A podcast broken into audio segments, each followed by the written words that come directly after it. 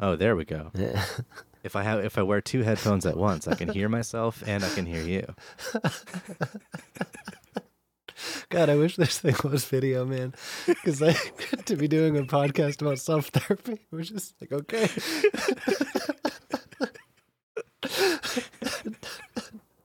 Technology, man, like this is what I resent the most about the pandemic probably. it's just that it's like making me like fully confront this learning curve Yeah. that I know I try to avoid all the time by just not using certain programs and apps or whatever. Yeah, it's unpleasant. Mm-hmm. We should try to do a podcast, like an extreme podcast sometime, you know, where we like, like we do it with megaphones or something from like hilltops. Just try like some like crazy cutting edge stuff. I still can't wait to do a live show. Yeah. I think that's going to be like amazing when we finally are able to. I can't even imagine what that feels like. I did one like a, or I've done maybe two like talks, like those types of like songwriter circles, or one was like about lyrics and stuff, and those were those were kind of fun. They were weird at first because it's just strange to be sitting there with not a guitar, you know, to just be sitting in front of people and why am I here? And then it's like once you kind of get into the flow of it, it's really nice. I always sort of imagined it would be like that.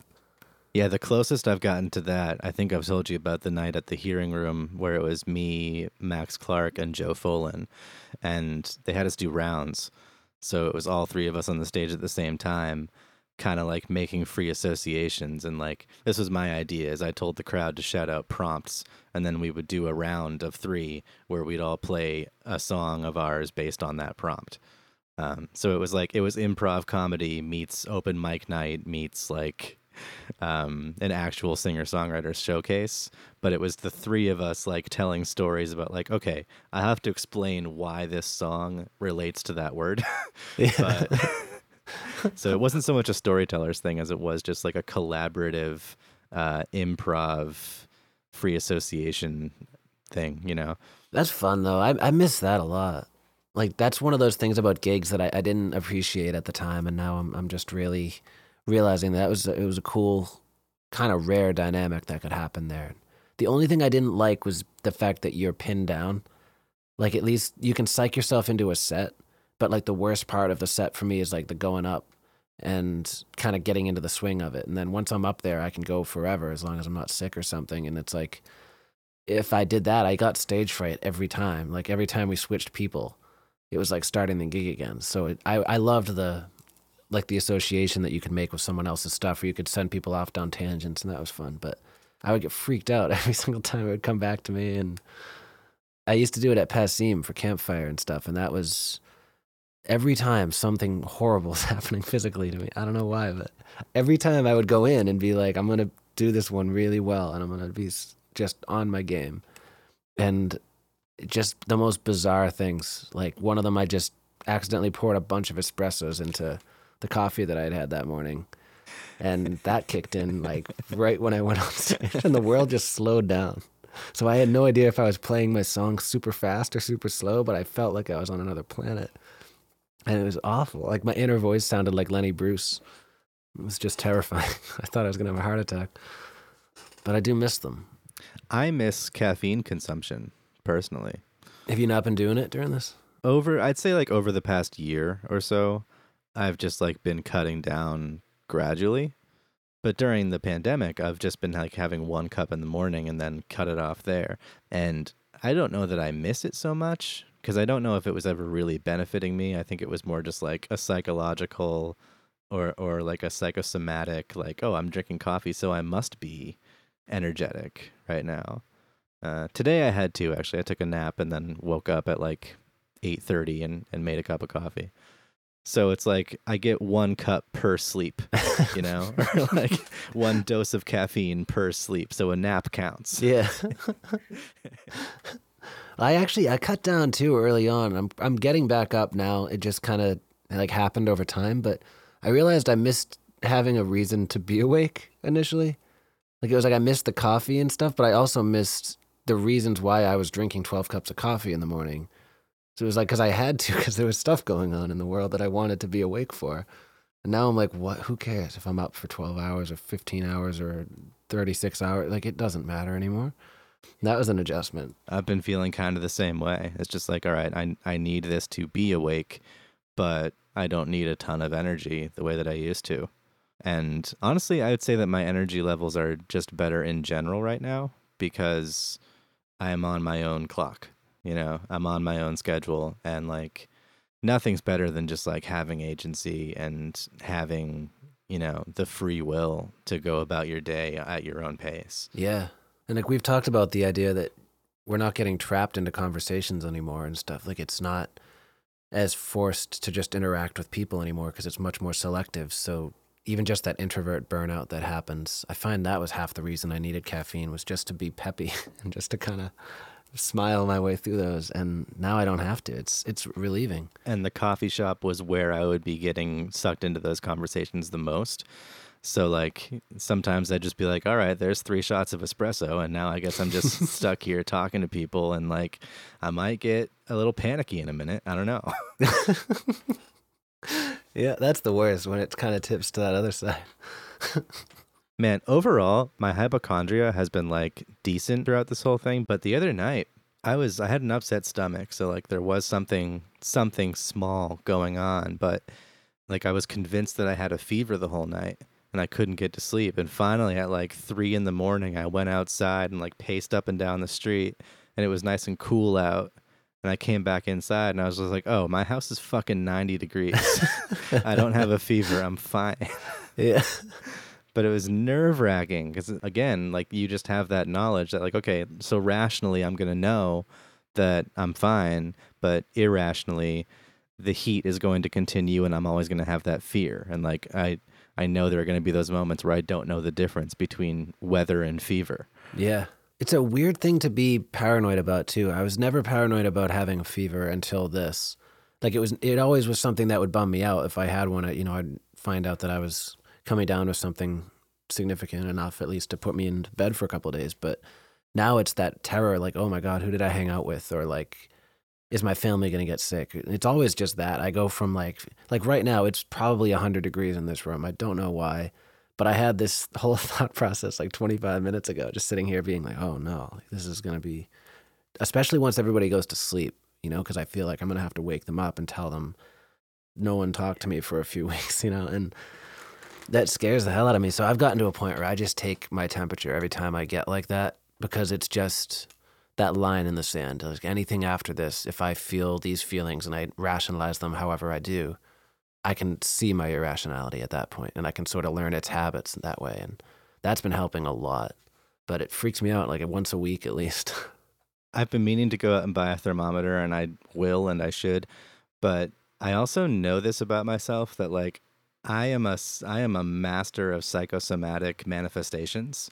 And like if I think I have a fever and I go to take my temperature, there's like a 40% chance that I will give myself a fever. Yeah, that's almost kind of zen. You know, it's like the way the way the monks can can stop their own hearts or slow them down to a crawl. Like you might actually have a superpower in a way.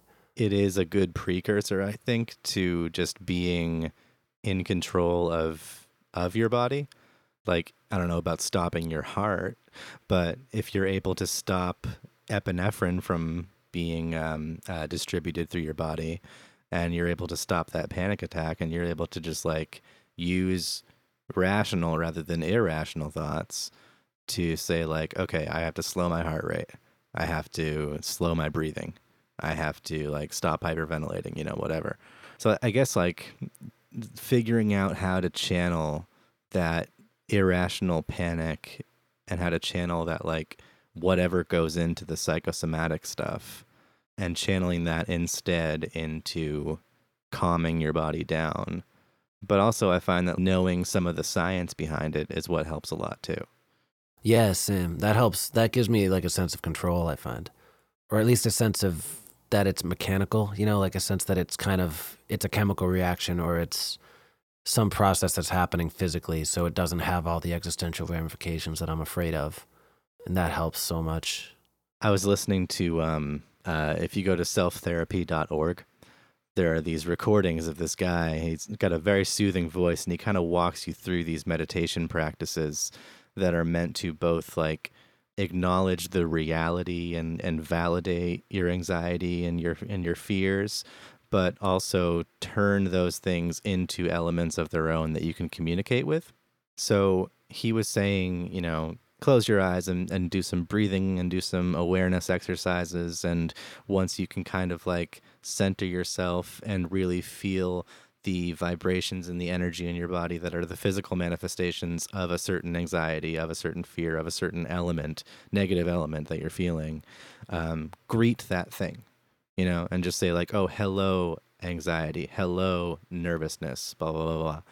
And my version of that for the past few years has been like, hello, sympathetic nervous system. Yeah. And I'd say more often than not, I'm able to kind of stop and go, like, wait, I have to wait for parasympathetic nervous system now to kick in and do its job and calm me down. Um, and that can be a long, long waiting process. Yeah. But that is, I find that's very, very helpful if you are able to just name something you know if you're able to single something out as an element separate from you. And that way it's not i'm anxious. That way it's anxiety is present in me. Can i find that before it like gets me to my tipping point and communicate with it and somehow mediate with it? Yeah it seems like a lot of people like myself included it, it becomes your identity as soon as it becomes present enough in your mind to actually realize that something serious is happening. I never really thought about that, but the idea that like I am anxious, it's like it takes you over, and I think that's one of the scariest things about anxiety specifically and any sort of panic disorder too. It's that like it it's form fitting. It becomes your worst nightmare, whatever you're afraid of in that moment. Like if you're terrified of having a heart attack, your panic attack's gonna be something to do with your chest at some point. And I think just giving it a name that isn't that thing is such a power grab and it's it's crucial. It just puts it back in your control and it's and you can then talk yourself down and it's it's tiring, but that's the real power in that to me.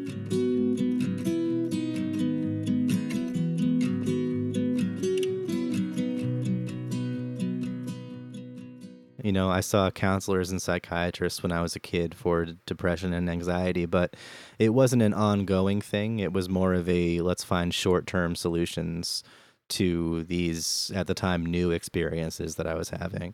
But as far as my adult life, quote unquote, therapy is concerned, it was non existent for a really long time. And I sort of, to put it very concisely, I sort of woke up one day and realized that I had agency and realized that I was an adult who should be caring about my health more than I was.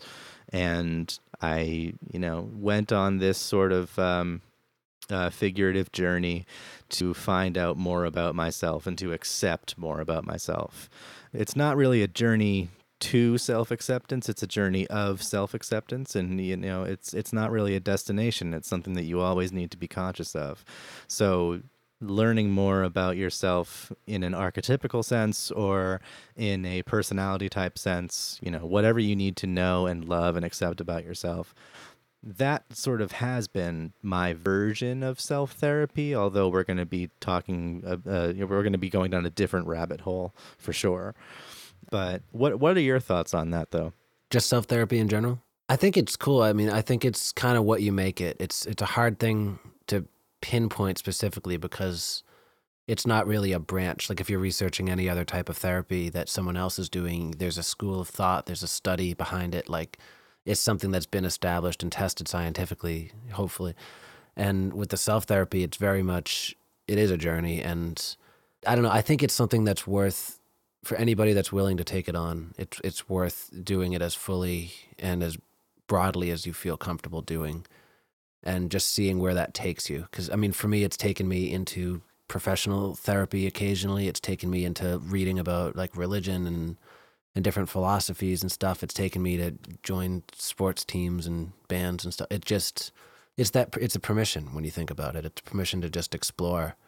And I think if nothing else, I had a therapist tell me that once actually that curiosity is the greatest power that you have as a person, and that's always stuck with me. And it's always been true that just you're giving yourself that key to just unlock anything you come up to, and it won't necessarily be good or bad or whatever. It's just that's crucial uh, as a starting point to me. I'm glad you brought that up. That's a conversation I remember having with you.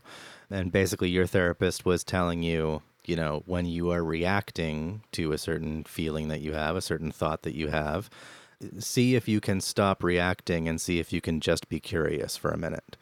Uh, be curious about where that thought comes from or where a f- certain fear comes from. And if you can identify and analyze that thing, then it will stop you from reacting irrationally that is actually in the clinical sense that is a lot of what self therapy is is sort of breaking down the rational versus irrational behind your thoughts and behaviors. I've done a little bit of reading up on this at this point and there isn't one specific school of thought behind self therapy. You're right about that. But there are several schools of thought that can be employed to practice self therapy and i wonder if you have come across any specifically that have benefited you Nothing that really springs to mind as far as one that I've grabbed onto. I mean, I've read a lot about like the the principles of introspection and kind of being with your feelings, like in the Buddhist sense. Like that was the stuff that I think resonated the most. But it's been pretty fast and loose as far as the clinical side of my own approach to it. The only time I think I got very um, very scientific about it or very kind of academic about it was when there were drugs involved, and it was I was sitting there doing the math, you know, like how I had to deal with that.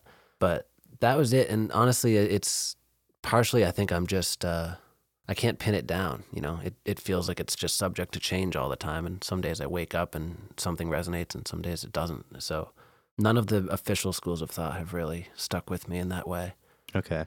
Well, we'll go through some of those in a bit, but what I found in my reading was that the one of the main goals of self-therapy as a branch of psychology is to gain a tolerance for unwanted feelings. Um, the main goal, kind of across the board, is to be able to still feel them. So there was there was one school called the internal family systems therapy, and they actually have this this notion that there are thoughts and feelings and uh, emotions that they call exiles and the exiles are like are protected by like the mother and and like these these protective parts of your brain that you form so that these feelings don't have to be accessed so that these emotions don't ever have to affect your life right?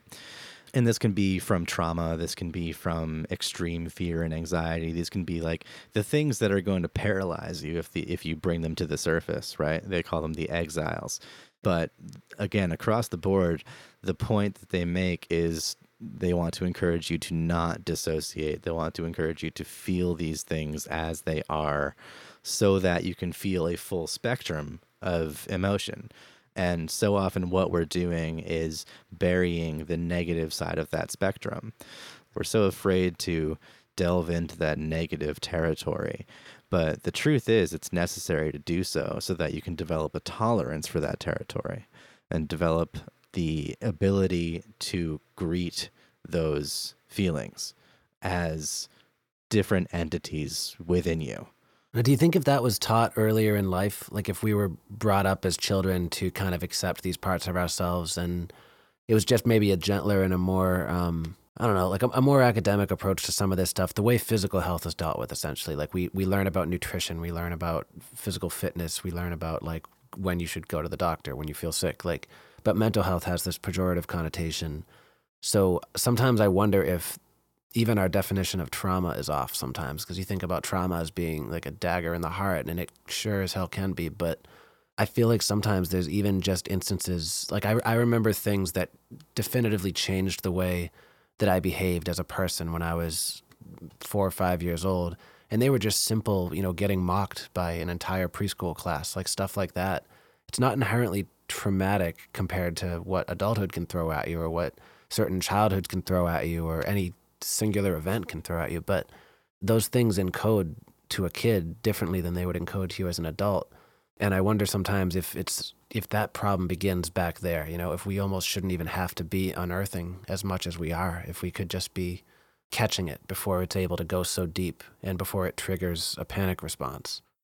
Yeah, you know, I'm grateful that I've been able to deal with some of those traumas the way that I've been able to. However, when I went to a psychologist as a kid and, you know, was put on antidepressants and um, my problems were being quote unquote dealt with, it wasn't necessarily for me, it was for the people around me. You know, I went to a psychologist and it was not therapy, it was a diagnosis so that I could be medicated. And I don't resent any of this. You know, it just would have been nice at the time. And I think a lot of the work that we have to do is encourage therapy and encourage discussions, whether clinical or otherwise, about how people are affected by certain traumas and by certain realizations about themselves, certain like defining events. And to address them early on is to know how to address them later. Yeah, exactly. And that that's what you're saying. It's like we we are so often not taught how to be vulnerable, especially when we're young and we're kind of like fending for ourselves on the playground, you know? But even just aside from that, we're talking about the late 90s for me, and there was still such a stigma behind mental health. And I didn't feel necessarily like I was being stigmatized for being on Prozac when I was a kid. You know, if anything, it actually like lumped me in with a category that I had always kind of identified with anyway, just because of where we were at culturally at that time. But I absolutely would have liked to know how to have a conversation about it. When you're a kid, you don't know where to look for that. And so that's something that I just have to encourage anybody listening to keep in mind is that it's sometimes not enough to go to the school psychologist or even an outside psychologist and say, diagnose my child. Whoever it is, whoever's going through that trauma at that time is going to be too young to know what that conversation needs to be. So those conversations need to be modeled and then they need to learn how to express themselves through that lens. Yeah. Cuz I mean that's that's one of the things that I realized about psychology at one point is that it, it's a tool, it's a hired service and I feel like that gets lost somewhere in the translation of when you're either starting to work with a therapist or you're being sent to the guidance counselor or whatever. It becomes your identity, and even it can be a good thing in a way, weird way for people like us, where we're kind of artist types or musicians or something, and you get kind of that cool romantic image of what it is to be a tortured artist. So I think in a way we had a cushier landing in that sense than somebody who maybe wants to be a venture capitalist and all of a sudden they start freaking out and it you know it's that has to be a way harder ride but no matter what it shouldn't become your identity in any way and there shouldn't be this pressure to go to a therapist or go to any course of of thought really and and just feel like that has to be what it is you know it might not work they might not be right and basically you have to keep your agency as much as you're able to. It's it's difficult with this because some of these disorders actually rob you of it. But I, I remember that being when I was younger, that was a very hard battle to fight sometimes, especially with people like the guidance counselors because they were more like a pit crew. You know, they wanted to just kind of like put the tires back on and clean the windshield and then get you back on the track to college and success. And so I just sometimes wanted to talk. Yeah. And that's, you know, two things. One, that was what I was talking about. That's a comfortable place to land because it was the era of Prozac and it was when, you know, depression and and mental disorder was prevalent in in um, pop culture. It was a comfortable place to land in that sense because I knew that I was I was relating to a lot of the depression fueled art that I was consuming. Sure um, and I it was sort of a person that I knew uh, how to feel like, but not how to be. If that yeah. makes sense. Yeah, totally. And so, to respond to that second thing, it is you're right a, a team or a pit crew of guidance counselors. It's people trying to get you to function well in school, maybe. It's people trying to get you to function well within the context of your family, maybe. But what I think I always lacked was someone to teach me how to function in the world after being diagnosed with depression.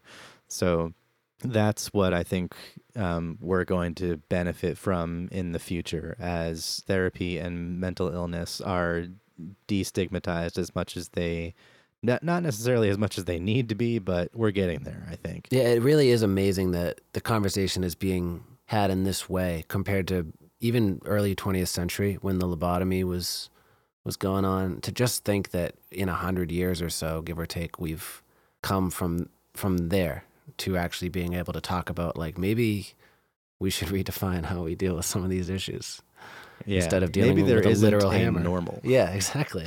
Because that in and of itself is kind of whacked when you think about it. And it- I think so much of it is just the curiosity again. It's like just asking, like if guidance counselors more often than not would ask questions as opposed to offering like prescriptions. And I mean, I don't mean to keep ragging on guidance counselors specifically, but it's an easy profession to kind of exemplify a lot of this stuff within. Like it's because that is their purpose is to basically make sure that you're functioning okay in school and it's a valid job. It's like an hr department you know but i don't know i think the curiosity and, and that agency should go all the way up the chain you know to the doctors too and to the just let everybody kind of take a breath before we jump to what we feel like we have to be or what we feel like we have to diagnose or be diagnosed with you know? Yeah, and that's that's really important is allowing you even as hard as it is to process things like that when you're young, even if you have had a model for it, you know. A lot of kids who develop anxiety, who develop depression have had the ailment modeled for them in their homes, but it hasn't always been treated the best way. And just in terms of generational evolution, I think that's where we're at now. Is we're more likely to see somebody developing those ailments in a household where someone has had the proper experience with it.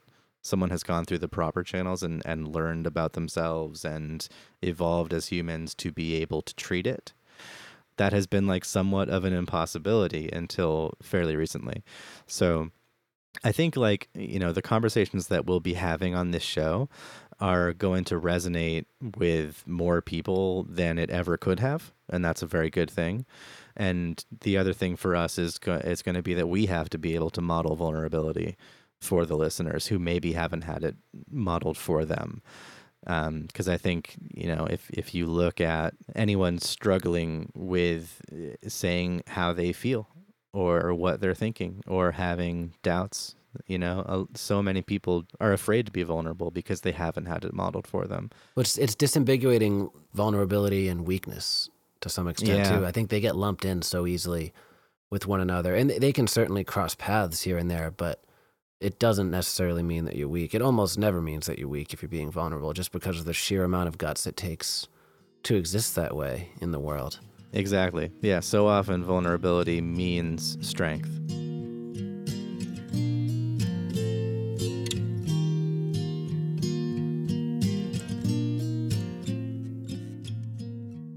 What's interesting about internal family systems therapy, which I mentioned before, is that it actually posits that your psyche is made up of different sub personalities.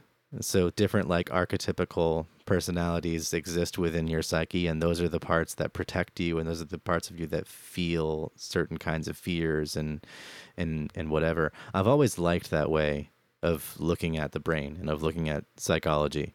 It makes it almost like you would relate to them the same way that you would relate to literary archetypes, and so it resonates with me a lot. Well, that's actually what I was just going to ask. Are they external archetypes? Like, are they things that are kind of established through like mores and, and norms? Or are they internal, like just different facets of yourself that you cultivate over time? So yeah, it's the perfectionist, the inner controller, the taskmaster, the underminer, the destroyer, the guilt tripper, and the molder. And I didn't dig too deep into the facets of all of those individually. But that's what I meant when I said, you know, the exiles. It's, you know, what is uh, hovering over those exiles and keeping them protected. And it's the neurotic archetypes that exist within us. Yeah, I never really considered it that way before. I really, I like and I find that I trust a lot more things that are, are multifaceted that way as opposed to absolutes. Like it's, it's almost, it feels like a color wheel to me, you know, like there's just all these different things that can combine and have different strengths, different intensities and, and kind of create the realities that you're, you're dealing with at any given time.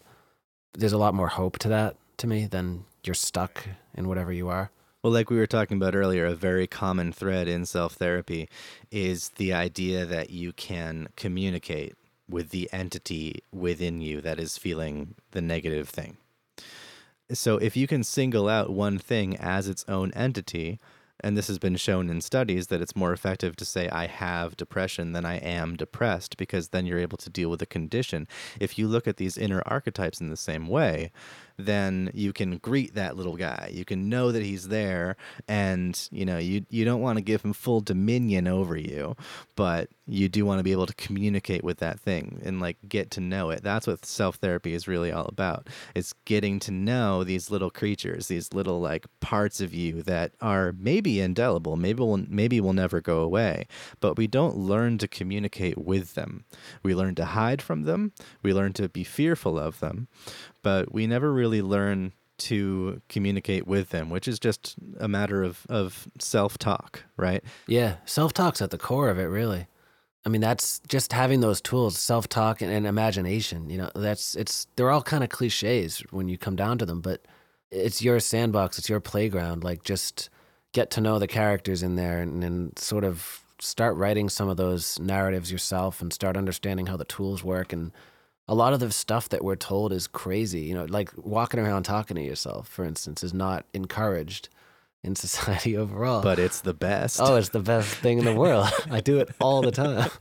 It's if I'm ever driving and no one else is in the car, that's all I'm doing. I have to, had to turn music down in order to do that. And it's just the most freeing thing because sometimes things just sound insane when you say them out loud and you realize I shouldn't be afraid of that at all. That that makes no earthly sense. And sometimes you can work through problems that way. And as soon as you stop judging yourself in that way, it, it's so liberating.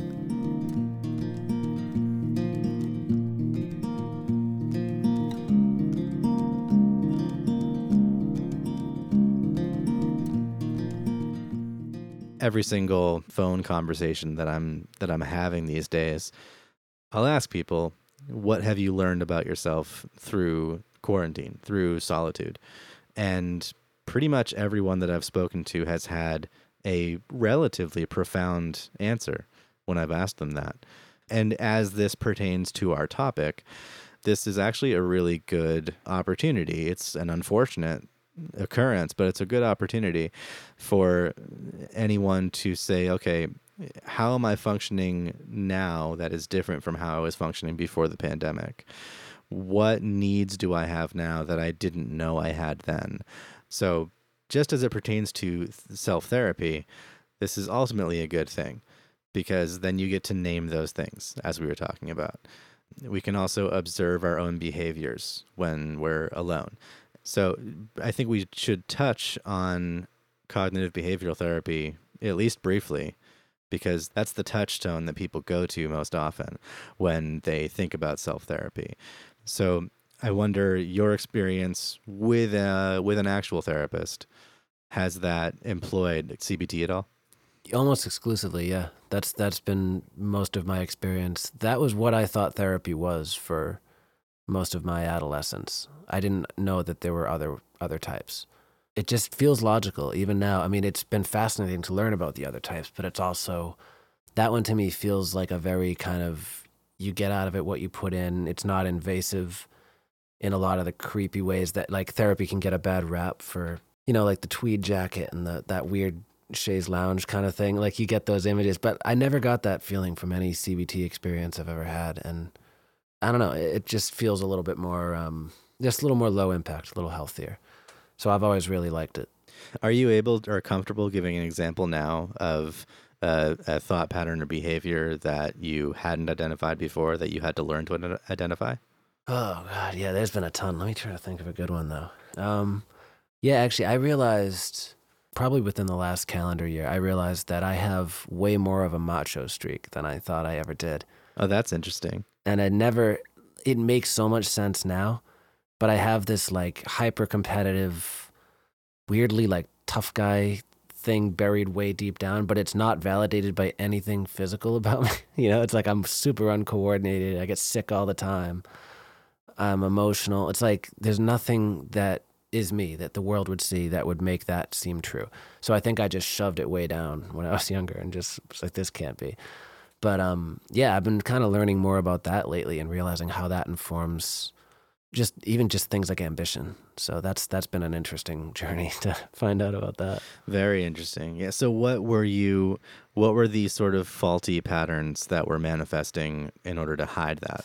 Uh, I would just be a dick sometimes, you know, just stuff like that. Like it, just that. I mean, I don't know. It was just um, kind of an indecisive in a way. Like I wouldn't realize that maybe I was like projecting something or I was lashing out at the world around me because I was just too bound up to like make a decision about something that I knew was right or kind of t- like to almost embrace it was hard. It's like I would be around artists and stuff and I would feel that that kind of more feminine side of myself it felt more appropriate. And then I would go around like my hometown and stuff and it felt like that that man side you know that needed to be the one. So it was just this constant flipping between the two of them and it created this real inbuilt indecision that I think I just needed to kind of like stop and breathe and actually look at and be like, all right, that exists. Let's figure out why. And now I'm realizing they're both they're yin and yang kind of. That's so interesting. Cuz I don't think anybody sees you that way. as masculine like as well as macho, definitely not. Yeah. No, I'm too As- weak. as- I'm too frail. Not as a competitive person. Mm. Um, so I, I want like, is that a part of you that you needed to have acknowledged? I think so. Like, uh, do you not feel seen by others if it doesn't seem like they, they acknowledge that about you? No, I actually love that no one does. It's um that I find that to be just a, a weight lifted, you know. But um because it's a lot of pressure. That becomes a bit of a self fulfilling prophecy, I think. When other people recognize you as competitive, then they start challenging you to things. And then you're like, Well, I have to win, and then you're just tired and I don't want that. But it's like this I think it's honestly a lot of the reason I'm not dead. You know, it's like it's just this kind of inbuilt like basically if if life is a game and I have to play this game, then I'm going to win this goddamn game. So it's more like that. It's not necessarily competitive about every little thing. Like if we were sitting here like playing a, like a literal game together or something, I wouldn't be my self-worth wouldn't hang on that, you know. It's like I can do things like that like a human being, but it's like this sense of like I want to go fast. Like I want to do something with my life. Want, you know, it's just wanting to mean something. I think it came out of being like kind of a diminutive kid and I don't know. That's so that's what I've been kind of learning is it it was like this kind of Napoleon thing maybe and then it turned into a macho streak and then it got crushed down because I wanted to be sensitive and then I I don't know, it just it's flipped all over the grid so it's been a lot to to kind of take in and to try to understand. But uh, yeah, I'm realizing it's all still part of me. It's just I have to really kind of like understand where these lines are and sometimes you know try to deploy these things the right ways. Yeah, because I've I've been like much the opposite. You know, you you and I have have talked about like how likely it is that as a creative person, at some point you'll go through a Hemingway phase. yeah, yeah, of course. Yeah. and my Hemingway phase was full of. I mean, really, it was just full of like drinking and like I would project a lot of masculinity at certain points in my life, not always. And now I'm just comfortable like not being that person, which like on a on a day to day communication basis can be an inhibitor for me because sometimes the people that you have to communicate with uh, only know how to communicate as men Yeah. and that's something that I've had to that I'm I think I'm still learning how to navigate. But it's interesting though, because I think the world sees, at least the world that I'm privy to, sees you as more masculine, not like macho, like John Wayne, like an asshole or something, but you know, like, like you're always able to fix stuff. Well, yeah, Like I've seen you wield a hammer multiple times and put up like shelves and lights and stuff. yeah, I, I know that people kind of see me as you know a, a helpful handyman, and, and I'm glad to play the role when I can and when I know what I'm doing. In a lot of cases, I don't know what I'm doing. You know, so it's, it's kind of a, an identity crisis for me. But what did it feel like when you first kind of realized you were moving away from the Hemingway phase? Was that a heartbreaking thing? um, Or did it just kind of feel like this is, I don't know, this is how it should go or this is where I'm heading? Well, okay, the Hemingway thing itself was rather short lived. And it was definitely an identity that I assumed more for the sake of social pressure than it was for the sake of art. And it was a little bit of both, but I wouldn't say it was equally both. Uh, so when I moved away from that, I had less confidence as a writer, and so that's why it was a heartbreaking thing. Because like for for you know, as an artist, you can kind of assume an identity, and you can assume a false sense of prowess when you're being imitative. And that's fine, I think, when it comes to the creation of art, but it's not always the healthiest thing when you take that and then turn it to your social life. So that didn't really aid me in anything other than masking my discomfort in the social world that I was in. So being able to let go of that and actually recognize elements of my true self that allowed me to be the social being that I had never been able to be before. Huh. And that's cool because it's like you almost can't have that realization without going to that forbidden place, you know? Like, because I, I had similar experiences with stuff. Like, like I had that, you know, kind of the whiskey swirling in the glass phase. And I don't know if I ever could have accepted those parts of myself if I hadn't embraced that in a way. It's, it's just there. It's forbidden fruit. And it seems so possible, especially with Hemingway, because it really seems like that's going to work initially. The main point that I would get to here, though, is is that it's about being able to make an offering. Uh, I think a lot about the inlets that we have to find. You know, as creative people, we throw around the word outlet a lot. I think a lot about inlets. For instance, something that I have to, uh, to offer now is vulnerability, but there's not always an inlet for it. You're not always around other people who want to have that modeled for them or who want to have conversations where vulnerability is present. So, as a creative person and as a person struggling socially, you have to find the inlets for the work that you're doing, whether that's psychological or spiritual or creative work. There have to be places for it to go. So, can what you perceive as flaws also be offerings?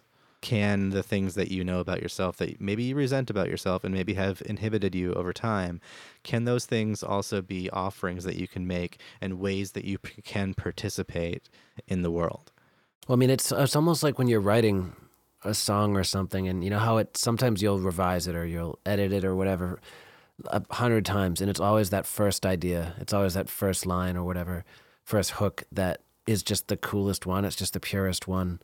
It seems like it can be that way with personality, with life sometimes too, that whatever you're running from, whatever that core thing that you've been trying to erase and trying to explain away for as long as you've been able to kind of come up with those aspects of your identity on your own, that's kind of who you are and that's what you can mold into whatever you're going to give back to the world and because it's almost it's the most natural too it's the, the thing you really know how to function as and it's it's just it sucks when that's not what society approves of in a way, or that's not what society says. Yeah, it's cool that you're that, and it's always the case with vulnerability. It's like if you're a kid, it's not encouraged, and it's easy to put up these personas and stuff because it's just easier to get by.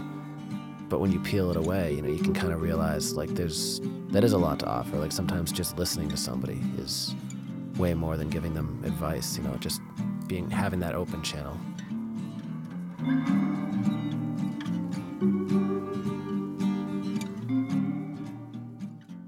The first iteration of cognitive behavioral therapy was developed by a man called Dr. Albert Ellis in the 50s, uh, and it was originally rational emotive therapy. The principle behind rational emotive therapy is that you identify disruptive thoughts or faulty behavior patterns and you challenge the rationality of them. And then, kind of slowly, you start replacing the irrational thoughts with rational ones and and what we were just talking about was a, a, a method of disruptive thinking that maybe you think is aiding you in performing well socially or in connecting with people socially, but it is inhibiting you from actually acting as your true self and even conversing with your true self. So that self talk can only happen if you're not acting out of pretense that self talk can only happen when you are allowing truth to exist in your world. And so, if you are deluding yourself into thinking that you can hide your own truth for the sake of honoring other people's truths, to recognize that as an irrational behavior pattern is to start the first step of replacing that with rationality. Do you think any of that is the modular way that we're that our lives are structured when we're when we're young, whether it's if we're in school or even now, you know, just the way there's a lot of just getting through the night. You know, there's a lot of just kind of like you got to be whoever you've got to be to get through ninth grade or to get through high school or to get through to this next promotion or it's like it's kind of reinforced in a not a severe way always but you know it's it is just easier to get through certain situations if you are a certain persona not necessarily to a degree that's you know you're inventing this character that you have to be but you know you put on a little bit of like you get the haircut you get whatever like whatever makes you kind of fit in and you can tell yourself that you're just doing it to just basically get to this next benchmark where you're going to be allowed to be more free and then you'll kind of be yourself or you convince yourself that this is yourself because it's working and you can you can rationalize it that way I mean, what I think is that we're conditioned to desire. You know, we're not conditioned to live our truth when we're young. We're conditioned to acknowledge fashion trends and to acknowledge pop culture trends and to see the people around us as the in crowd and the out crowd. And so, like, from a very early age, we're all conditioned to desire inclusion. And when we don't experience that as young kids, and I certainly didn't, we spend a lifetime trying to figure out a way to be included. And we spend all of our time almost willingly suffering because we don't know what it is that will aid our own truth. We only know what it is that will aid the truth of the exterior world. So we're conditioned from a very early age to suffer as the result of desiring something which should not be desirable but also is not attainable necessarily depending on depending on who you are and depending on how well you mold to other situations and depending on whether or not that false mold of yourself actually serves you. I'm not trying to turn it into a conversation about like the, the the freaks and the geeks. But that is entirely true. I think. I think from a young, young age, we are uh, we're just conditioned to be afraid of not fitting in. Yeah, and that's. I mean, it's very real, especially at those age. Like the scariest thing in the world is that feeling. Like, do you remember the feeling of walking into like the cafeteria for the first time, when you just realize like you're in the jungle. Like we're all still we're animals, you know. Like it's that used to scare the shit out of me when I started. Like the worst nightmare was walking into a cafeteria and realizing that like there was a new kid at my table and all the seats were now taken. It was like I was just in free fall. I mean, where do you go from there?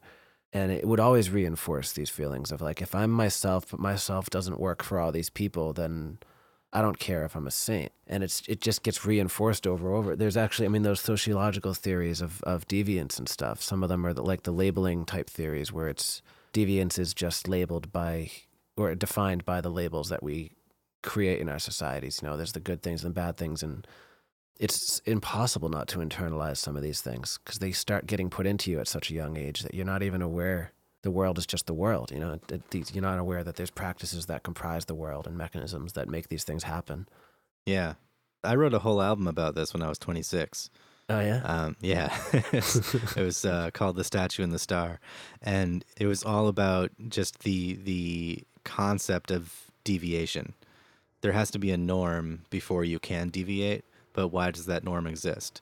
And it comes down to, you know, the the happy versus the sad, the medicated versus the not, the east versus the west, the Christians versus the pagans, you know, what have you. I tried to cover all of these topics very abstractly, but it was just kind of thinking like what is the norm? Like what is this concept of the norm? And how much do i resent it for being present in my life? How's life in the high rise with blue skies.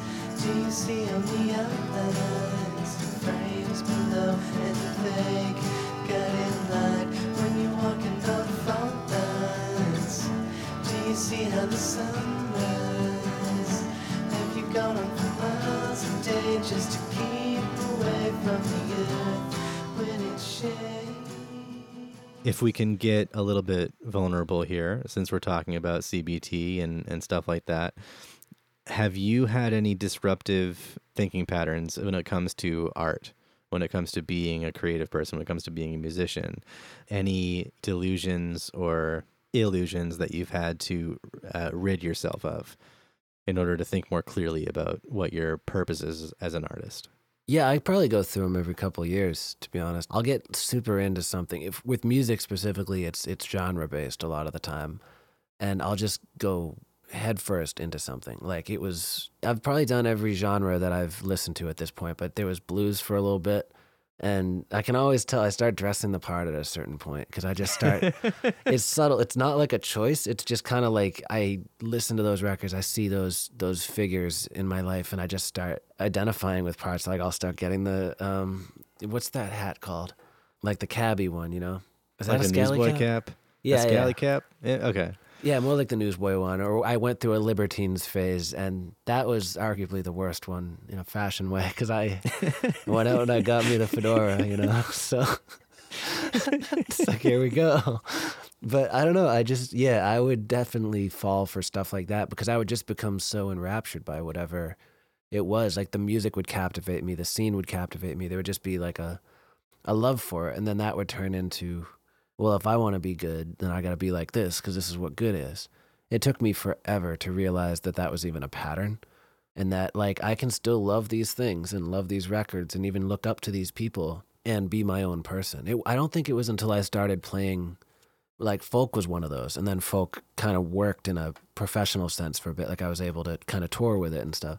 And I don't think it was until I was touring with it but playing in a punk band when I was home that it kind of clicked that like I can dress up as a woman and smash stuff and just go ballistic on stage and then go out and whisper about my feelings and both of those are completely valid avenues and I can do them at the same time in my life and then it's like something clicked and I started to realize like oh my god I've been going down some rabbit holes myself over the past few years but yeah how about you For me, I mean, we've both talked about like going through Elliott Smith phases, and that was probably my Oh, biggest yeah. perpetration of fraud. was, um, you know, I would always be told that I that I sang like Elliott Smith, and I, I know you get that way more than I ever did. But you know, it's it's because we whisper our feelings. yeah it's nice to sing that way you know it Yeah. feels good Yeah. You know, I, I think one of the irrational thoughts that I have most often now is that of the legacy oh yeah and that of like like all of my all of the art from my younger years is just about self-expression and wanting to be seen and heard and having felt that I had never had been.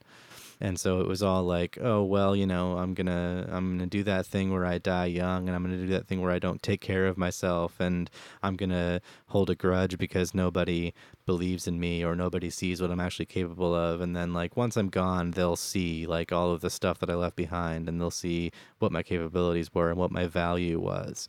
And so many young artists think that way. So I think like the biggest way that I challenge myself now with art is I look at those uh, thoughts similar to that that still crop up from time to time and say like no motherfucker it's not your legacy that matters you got through the things that you got through so that you could have different conversations than just what your legacy is or what your value is um, if you can't define your own value then you haven't learned the lesson so that's how that kind of manifests in, in my writing process do you ever ever have those same thoughts The legacy one for sure that pops up. It, I mean, it used to more. uh, It kind of took me a bit to realize that the legacy, the best legacies, at least the ones that we talk about positively, they're passive. You know, they're they're exhaust. They're just byproducts of living a life that was like worth a shit. And it was like, it was strange. It was almost like it took the pressure off to think about living in that way. It let me be grandiose, which would get me through the day, but also not work super hard in the ways that I should have been working because I was just sort of like dog earing stuff for after I was dead and I didn't have to deal with it anymore. You know, it was like at some point it kind of clicked like that. That's a cop out. I'm not living for anything. I'm not, I'm half assing my own legacy. Like that's pretty sad. And I sort of started to retool some of that thinking. But I was thinking last night for some reason, I was watching some um, action movie and I was like thinking about how like there's a bunch of people like somebody in there was a hero and they they died for somebody else you know and had that sort of fall on your sword moment and their legacy was set in stone forever and i was thinking about that. I was like there's not a lot of people but there's a short list of people that i would die for. But is there anybody that i would do life in prison for? And i was like jesus christ living is way harder than dying especially in a historical sense you know? So yeah it got me thinking about all that. You know it's just the legacy one was a big one. It was it was i think the sandbag that i was using to sort of justify any any slowness to my pace or any shortcomings that i might have had and once i punched through that there was this gut check of like okay well now you're living pal now you gotta you gotta sign your name to this shit like everyone else You know, pertinent to this conversation and maybe to future conversations, the idea of grandiosity as a defense mechanism against worthlessness. There might be a school of psychology that explores grandiosity in a healthy way. We we necessarily think of it as an unhealthy element to to bring into your your day-to-day thinking, but you know, there might be something to the idea that you believe you were put here for a reason. There might be something to the idea that you're capable of great things and therefore that's what you're going to tout about yourself. As as more than just a defense mechanism but as a self-motivator. I don't know. Yeah i mean i can see that. Because you're just generating positive reinforcement at that point. I mean if somebody else was telling you those things it wouldn't be considered insane. I mean it might be if they were the only one but i mean it's why people think fondly of like the relationships if they have like a good relationship with their parents and you know some people can't like leave the nest for that reason it's the it's that praise and that reinforcement that life just lacks after a certain point. And if you're generating that yourself, to me, it's the issue is how much and at what times you believe it, not that you're generating it, you know? Because think about getting on stage. If some part of you doesn't think that you should be up there, it's going to be a shambles. And its life is kind of no different. If there isn't a reason why you get out of bed in the morning, then why do it? So I, I like grandiosity, but it has to be kept in check. Like you have to be driving the car, you know? like that's when it gets dangerous is if you're believing your own myth or you're coasting on it or something. Or it's hurting people or you're acting terribly because of it. Yeah, grandiosity. I mean, that's kind of what we were talking about, like the the imitation of our heroes. I think it necessarily allows us to operate with a confidence that we wouldn't otherwise have. But it also necessarily means that you're uncertain about the art that you're making. I know, and that's tricky because in a lot of ways we should be, because there is no certainty to it. It's just it's happening almost in a vacuum, and then you're putting it out on good faith, and there's a fair amount of the time that it doesn't work, at least in the ways that you imagined, and it's like a reconciling process that has to happen where you you sort of figure out how to temper your expectations, how to get closer to that nerve where they don't even matter anymore, or like the world's response doesn't even matter. And to me, that's what diffuses some of the grandiosity is when you you distance yourself a little bit from those things that you're clinging to and things that mean that you're an artist. And if they don't happen, then you're not an artist or you're not whatever you're identifying as. Yeah, and a lot of that will go back to the rational versus irrational, where you know I know we're both people who like to watch music documentaries and and read biographies of artists and and what have you. And you know, I think one of the more irrational beliefs to come out of that is to maintain that you will have those same stepping stones in your life. You know, like you you can you can end up basing so much of your own creative process and your own career path on what other people have done. And so you have to kind of reconcile that and at some point believe that you're here for your own purpose. You know, you're in your specific time for your specific reason with your specific thoughts. And like the very fact that you're a creative person and that you can write your own songs necessarily means that you don't need to try to be another artist. That that's like the hardest lesson to learn is that like because you're creative it means you're original. But again we are conditioned to desire. And so we see elements of other people that we think we'd be better able to cope with than we're able to cope with elements of ourselves because we haven't learned to love and accept those elements of ourselves and so sometimes you look at those like very self destructive artists and you're just like, well, that's what I would be doing anyway. In order to cope with my own limitations, in order to cope with my own suffering, I would be a self destructive person. And therefore, why not take on the burdens and personality traits of this person who has influenced me and has also been self destructive? And so you just, that's the only parallel that you really need to draw before you start imitating. And plus, the perspective is all different. We're seeing it from above, especially in the case of a, a documentary.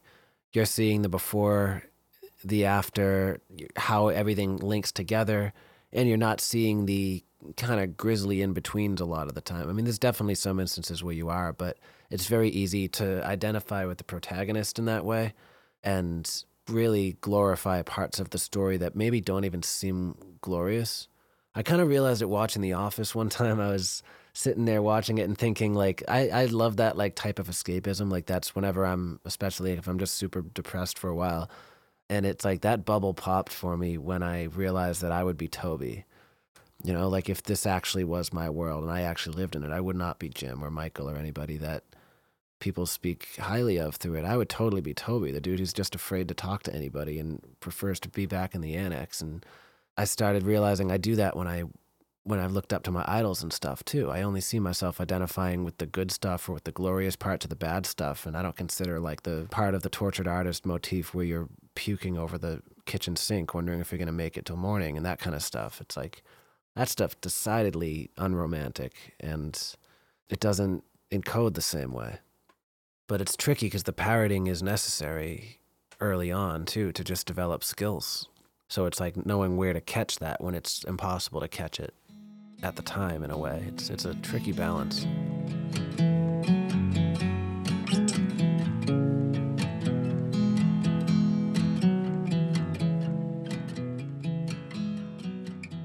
Well, I also wanted to go back to the um, the archetypical characters that live in within our brains. I've, I don't think I've ever asked you how much you've looked into like um, like brain typing and that kind of thing. Not much. Uh, like in passing, um, I took the Myers Briggs like I want to say a year ago, and I, I mean I find it got? interesting. I was like, what the fuck was I? I think I was an INFP. Yeah, that makes sense. But there was like a slash too. It was like a might have been slash J. Okay. Because I was wicked on the cusp for one or two of those. That's what I mean about like kind of the macho streak and stuff too. It was like it was sensitive, like intuitive, introspective, introverted, like that whole kind of basket of traits there. But there was also this kind of like get your shit together streak. And I was talking about it with my therapist, and she was like, "Yeah, some people are kind of just on the cusp. Like you can have both traits, and it's it's good, it's bad, it's whatever." But yeah, so I don't remember, but I was somewhere in that that realm. That's another one of those things where you can kind of look at different elements of your thinking, different uh, uh, traits of your thinking, and identify them as, oh, I get this from being a Cancer astrologically, or whatever you are. I'm a Cancer, or um, I get this. This is my INFP talking. This is my, and this isn't necessarily those parts of your brain that are going to shelter the exiles. This is the parts of your brain that lead you to believe what you do or that leads you to need to have certain kinds of attention paid to you or or leads you to want to contribute in certain ways. But I was just talking about this stuff on Owen Korzek's podcast. The fact that there are like so many resources out there that you can engage with and just to learn more about yourself and learn more about who you are and you know I, I guess I'll I'll re-answer that question at this point because my most disruptive thinking for a long time was that I had to rely on other people to feel validation instead of being able to validate myself. And if I addressed my own needs, I would stop relying on others to recognize those needs, let alone relying on others to actually tend to those needs for me. So that's that's kind of the biggest CBT thing that I've learned, if you could call it that, is that like behaving in such a way where you will even grow resentful of the people who aren't seeing you, who aren't recognizing your needs without having learned about them yourself first and without trying to tend to them on your own. But first, you do have to name them, and first, you do have to uh, find them and acknowledge them and compartmentalize them and put them into your own little hierarchy of needs. So that's probably the biggest thing for me. It's charting territory if you think about it. I mean, if it was like the physical world and you were exploring a new place, you'd be doing the same thing. You're just kind of making the maps and learning the terminology and naming shit and like it's it's crucial the beginning of any kind of journey like that. Do you think it's nature or nurture? Those like the personality types and and so on. I don't know. I mean, uh, astrology would tell you that it's nature. I don't put a ton of stock in astrology, but I I do put stock in one's ability to look at your zodiac sign and if you share traits with what is commonly held to be the traits of that sign, then, you know, acknowledge that. cancers have a hard time accepting love. Cancers have a hard time with trust. Cancers have a hard time feeling seen, you know? Cancers are like the most emotional of the bunch. Uh, so, like for me in particular, that was a really good resource. Just talking to other cancers. Is this true for you? Yeah. Okay. Let's let's talk about this. And like, luckily, I got to have that conversation with some openly vulnerable people. So it turned into a conversation about self care ultimately. But is it nature versus nurture? I don't even know how much stock I've ever put in that question, to be honest. Yeah. They don't seem mutually exclusive every time, at least. There's some stuff that might be, but I mean, you know, just look at the stories that we were telling about depression earlier and and being like young people and struggling in the environment of counselors offices and stuff like that. If you would look at depression as a chemical imbalance, that's nature, but how that chemical imbalance is nurtured is going to inform a lot of how you suffer later on or how you cope later on. yeah. And I guess that's kind of what I mean is like how many of these like personality traits are actually just, you know, there's, there's certain ingredients that were put together to make something happen that way. The way like, um, remember that guy, I think it was Phineas Gage, that psychological experiment kind of that ended up happening with a guy got, he was like a railroad worker. He got a pipe through him and his personality just changed drastically and he was a completely different person. Like it kind of proved that there was something in the nature that way, but nurture was hugely at play throughout all his life too. So it's I don't know. I always just wonder about those lines, how hard they are, and again, it's hard to chart it because we're we begin these journeys when we're wicked young. So Well, this is what's important to note. Um, he became a different person because the two halves of his brain were severed from one another. But if structural aspects of your brain, whether they're chemical or physical, can have an impact that profound on your personality, you know, like how, what else could be like that versus what are we just learning in response to what we're given? Like, if you, like, same if, if you screw with somebody's dopamine or something, or the way that you can be in manic versus depressive, like, I don't know, it's just kind of, I feel like not enough is even known about the brain in these respects yet to totally understand some of that stuff. But it fascinates me that there's that paradox of it. Like you can't, it has to study itself basically to learn about it. So it's already a flawed experiment just from from the jump. That's so meta, man. I, I love that whole like concept though that like we can't in a way physically study our brains because we're using our brains. Yeah. I think it's safe to say that there are some things that are just always in our nature. There are some dispositions that we are more likely to display. But I think, again, how our interpretation of suffering and the treatment of it is nurtured and is taught and is modeled for us at a young age probably has the most to do with that. But you know the the lack of the proper treatment or the proper models being given to you when you're young when you're first being introduced to suffering that becomes lifelong that is when we sort of develop these behaviors and these sort of toxic ways of thinking that we then have to battle and that we then have to rationalize um, or re- replace with rationality later on.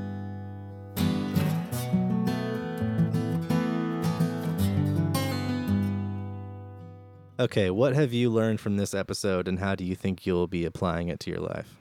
I think it really it's given me a much firmer sense of the concept of vulnerability, like a much more developed sense than I had gone into it with, you know, like I had had my own perspective on what that was and what that meant and what that felt like. But I think even being vulnerable more internally was something that I, I hadn't explored in this same way, you know. I'd poked at those things with certain sticks at certain times, but I don't think it was in a vulnerable way. I think it was in a we got to fix some shit right now kind of way. So I'm gonna I'm gonna explore that some more. How about you? I was talking earlier about selftherapy.org, which is a series of audio recordings. It's kind of a meditation practice sort of thing. But the first three things that I wrote down were boost your tolerance of und- undesirable emotions, be not emotionally dependent on external events, and positive feelings accompanied by fear of losing them. And just those three bullet points woke me up to the urgency of this topic. And and it's funny when I read self-help stuff like I often find myself thinking, like, oh, I've already dealt with this. But just reading internal emotions, not reliant on external events, really hit me kind of hard. Because, like I was just saying, that has a lot to do with putting the pressure on the outside rather than putting the pressure on yourself. And and that has to do with dissociation too or, or distraction from anxiety or depression if you're then creating just external joys to temporarily distract yourself from your internal anguish, then you're never really dealing with the problem. So his points were the ones that hit me hardest. But what I've learned most is probably the reinforcement of interacting with these individual elements. You know, like we as introverts and and we as people who tend to distract ourselves from negativity, we create these little inner worlds for ourselves. Right? Like we we create our own realities almost. And I think that like by that logic, it should be relatively easy to like think of all of these little facets of your inner brain to be little characters, you know? And I get a kick out of thinking about that. Like I want I'd love little gnomes running around. I was picturing gnomes too. you know, you'd think it would be a little bit easier to see that deep space of your brain in that way. The problem though is that it's trauma. A lot of that stuff comes from trauma and a lot of that stuff comes from not wanting to acknowledge that certain feelings could come back. And I think like the most successful way to look at this is there's a whole little fairy tale going on in your psyche.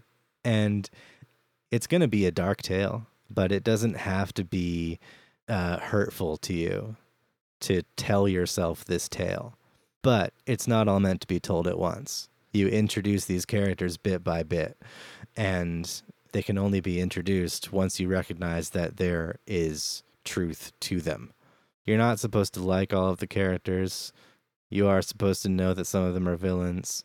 You are supposed to know that some of them are heroes and some of them might just be NPCs. But like try to tell yourself the story. And the goal of self therapy is to allow you to tell that story in a way that doesn't hurt you, but allows you to communicate with all these characters who are going to be a part of you anyway. So you might as well develop the ability to trust them. And that's our show. We'll be back in two weeks with an episode that features our first guest, Ryan Herrick. He's a singer, songwriter, and guitarist from Chicago, and he joined us for a discussion about knowing what serves you. It's a conversation that I thought was really amazing, so I hope you tune in for that. Black Market Therapy is a Dead and Mellow production, and you can follow us on social media to keep up to date with what's going on. Until next time.